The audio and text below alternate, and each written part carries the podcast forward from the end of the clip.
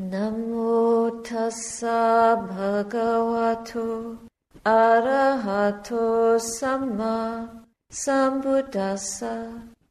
Namo tassa bhagavato arahato samma sambuddhassa.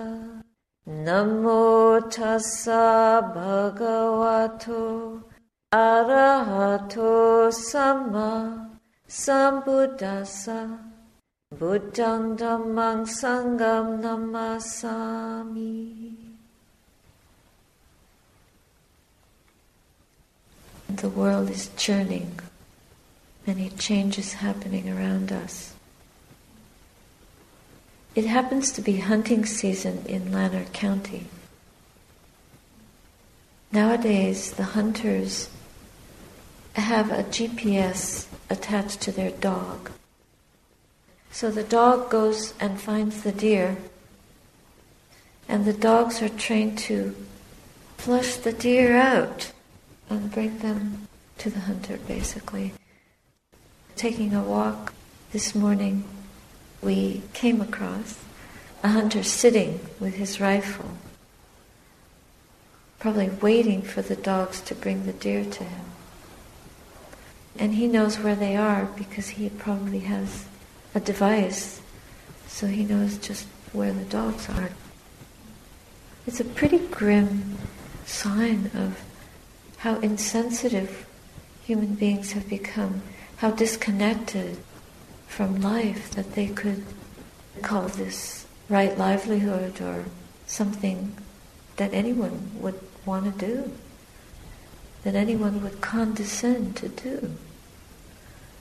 There's just so much manipulation and breach of life in this kind of attitude. It makes me think of the ISIL using children to detonate bombs as suicide bombers. It's in that direction.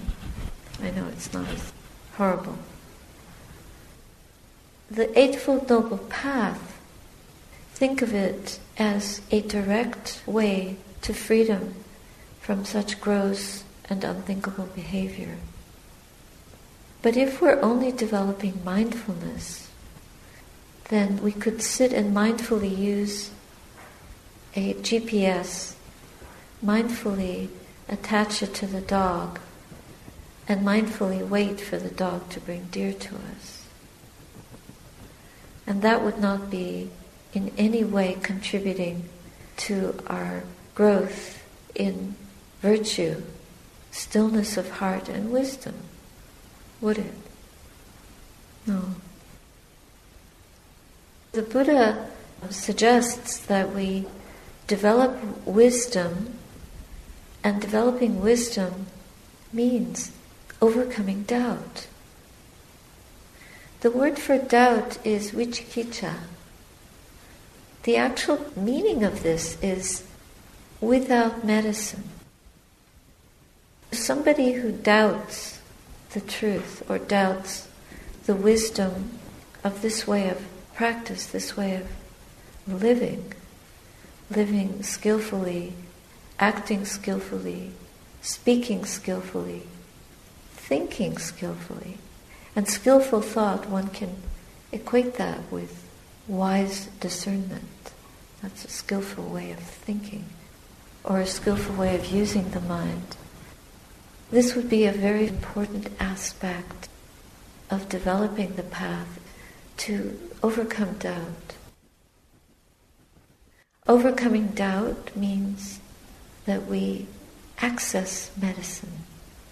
It isn't medicine like Advil or even arnica or whatever kind of medicine you may be taking for the body. But obviously, and happily, it's a medicine for the heart, a medicine to help us develop strength and the ability to do what will free us from suffering. We might think, well, I, I don't have any doubt. I'm not a doubter. But as soon as the kilesas have a chance to set foot, to gain a foothold within our minds, it's as if we're enabling ourselves to doubt the importance of developing skillful states of mind, developing them, sustaining them, practicing them, holding them. And if we do that, then we can say that we have medicine.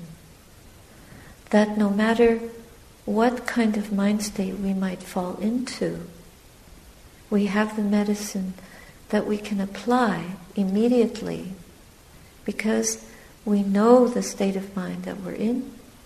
We have enough mindfulness to see it and enough wisdom to attend to it properly, to recognize the danger that we're in and to rescue ourselves. And that's like taking the medicine, having the medicine and taking it. It's not enough just to have the medicine. It's not enough to read the book. It's not enough to come to the meditation hall and to practice in this way. Wisdom gives us the opportunity to use the medicine in everyday life. Why do we get shocked when things happen in the world that quote unquote aren't supposed to happen?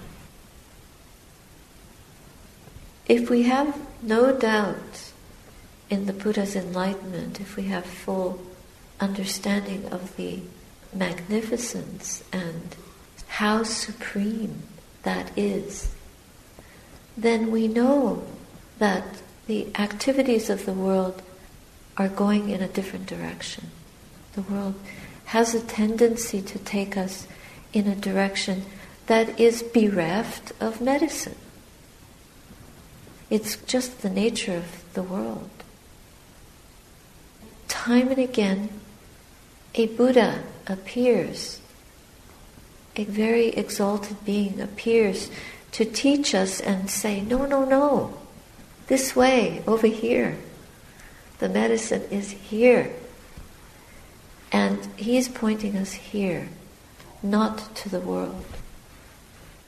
When the world breaks down, casts out goodness, foregoes protection of the planet, or nonviolence, or wisdom, then we need not be surprised because this is the nature of the world and worldly leaders.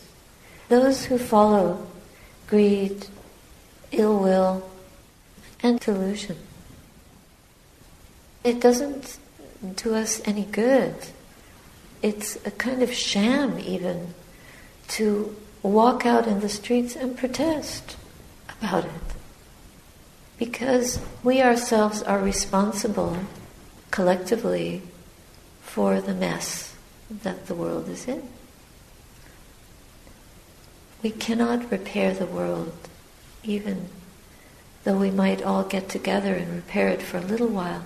Again and again, it will continue to break down and degenerate into hunters sitting at the side of the road with their little device, letting the dog bring the victim to them. It's kind of a symbol of how far we are from the truth when we give permission for that to happen. At the same time that we have the medicine, we are without it. And we have to be mindful of the fact that we're without it. The answer to that is to pick it up and take it. We can't take the medicine for anyone else. We can't go beyond doubt for anyone else, and we can't shine up anybody else's mind with wisdom. This is why this teaching is so supreme. Because when the fire is burning all around us, and we're crying, water, water, water. We don't have to go fill up our buckets. We just have to open our minds and our hearts and see the delusion, see the confusion around us and in us, see the lack of wise and skillful direction. See the ignorance that is propelling the minds of people. And take accountability for our own minds. Direct our own minds well. Develop the four Brahmaviharas to feel a sense of great love and compassion for beings caught in ignorance. And pulling ourselves out of ignorance, develop great love and compassion for ourselves. And feel the joy of having that medicine and wishing others to have it too. Whether they have it or not, realize it or not, we can't control that. But we can direct our own minds. Finally, but most important, is furthering our own inner balance so that when the world is in such a state of disarray, within ourselves we can be equanimous. Equanimity is not indifference, but it's an all seeing, an all embracing balance and even mindedness because we know this is the nature of the world, the nature of things. They arise and cease, and they're full of suffering. This is a suffering realm. It's also a realm of joy and of non suffering. But we have to accept both. The ending of suffering does not happen in a world system such as ours.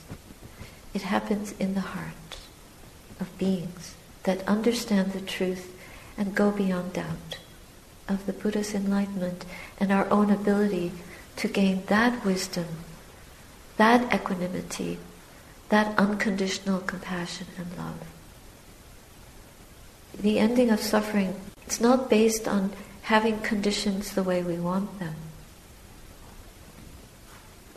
We observe, we watch, we see, we know the ignorance, and we try not to increase it in ourselves.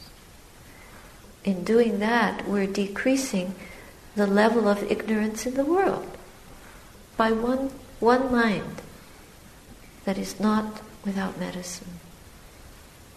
One mind that can be saved.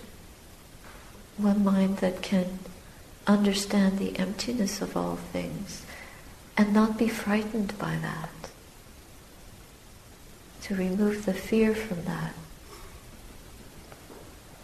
And in doing so, we have to make sacrifice. Sacrifice towards what is good. Why is it that we can do this sacrifice better when we're about to die, when we're getting close to death? When we're disabled and decrepit. Because nature has taken things away from us.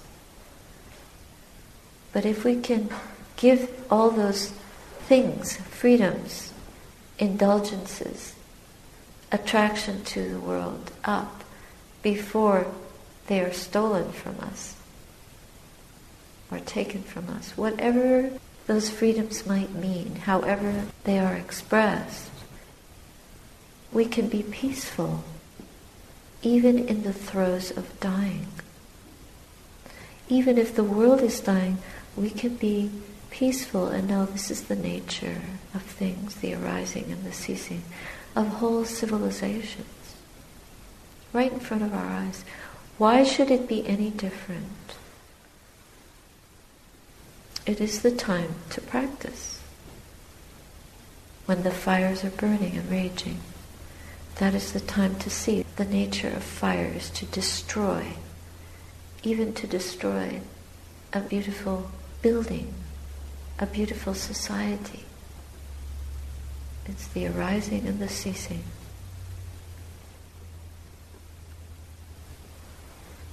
In the face of death, there's the greatest opportunity for awakening. Death is our teacher. If we don't die, then we're not alive.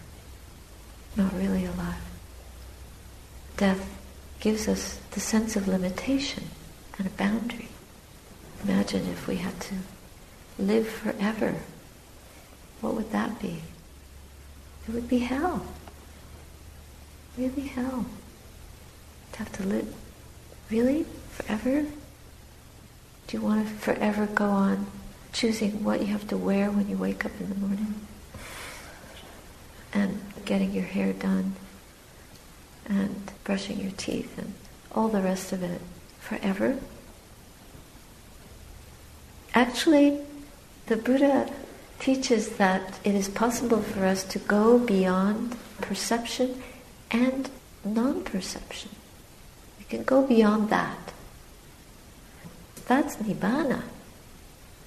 That means that there's no consciousness. We're not even knowing non perception. There's freedom of the mind. It's the perfection of wisdom. We don't even rely on the sense media to be wise. Wisdom is completely pure. That's the state of the awakened mind. Why should we become so fraught over the state of the world when we can instead direct our mental energy towards perfecting the state of the mind and realizing that perfect wisdom that is so ineffable. We have to become so quiet within ourselves that consciousness has no object, no feeling then the world disappears. The body disappears, the world disappears. Doesn't mean that the body is dead. We're not talking about death of the body, we're talking about death of all sense ability, going beyond pain and pleasure. There is a state beyond all of this. And the Buddha talks about this in the Sutta on voidness, on emptiness.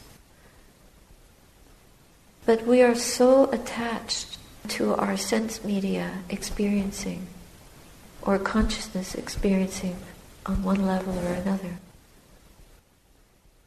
And then we get attached to beautiful states of the mind. The perfection that the Buddha describes is beyond any of that completely beyond.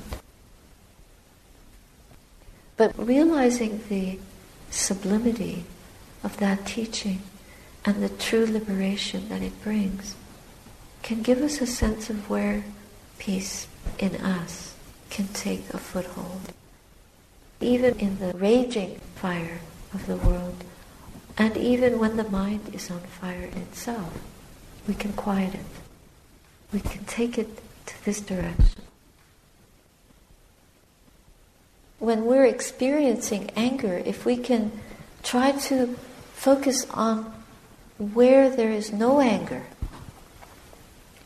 bring up the perception of non anger in the face of anger. It's like pouring water on the fire. We say we don't have the medicine.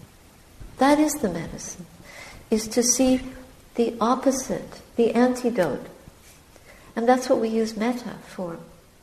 But we tend to use metta in a very formulaic way. I send metta to all beings, but then you get angry at the hunter. I don't like hunters. Then, then there's this fire in the mind of how can he get his dogs to bring the deer and kill the deer? How can the protesters be out on the streets raging against the system. You're trying to put out the fire, but you're creating a bigger fire. It's destructive. It's aggressive. It's not peaceful. When we see what is not doubting, then we have faith. And faith that is based in skillfulness, wisdom, is a faith that enables us to do this practice. It gives us an agility of mind. We can face anything because we have confidence, because we trust the path, because we know we can do it. Faith requires wisdom, mindfulness, energy, and focus. That stilling quality that's concentrated and present. If we're present for our anger, we can be present for our non anger. If we're present for our greed, as soon as we see there's a greed arising, we saw those chocolates on the table, but we didn't take one. There was a little moment of non greed. It was there. So that we grow that. We have to grow those, we have to have the wisdom to discern, to differentiate between what brings the mind into passion and restlessness and anxiety, contraction, ill will, violence, losing our temper at ourselves or others, getting disheartened with life, with our condition, with each other. We have to learn to see the difference between those states of the mind and developing skillful states of mind that we learn when we meditate. Developing mindfulness, non anger, goodness, wise discernment, calm, confident, bright, aware, and joyful, grateful. As soon as we apply that to the mind, we can't hold the other mind states. This is the beauty of learning this skill of the Dhamma. The Dhamma will save us. Nobody will save us. The Dhamma is our own work. We're the surgeon doing some quick transplanting. You excise the anger, and in place of it, the heart rushes in to heal the wound with love. The purity of love that rushes in to heal the anger and heal it with that pure, present, wise awareness that knows the ending of dukkha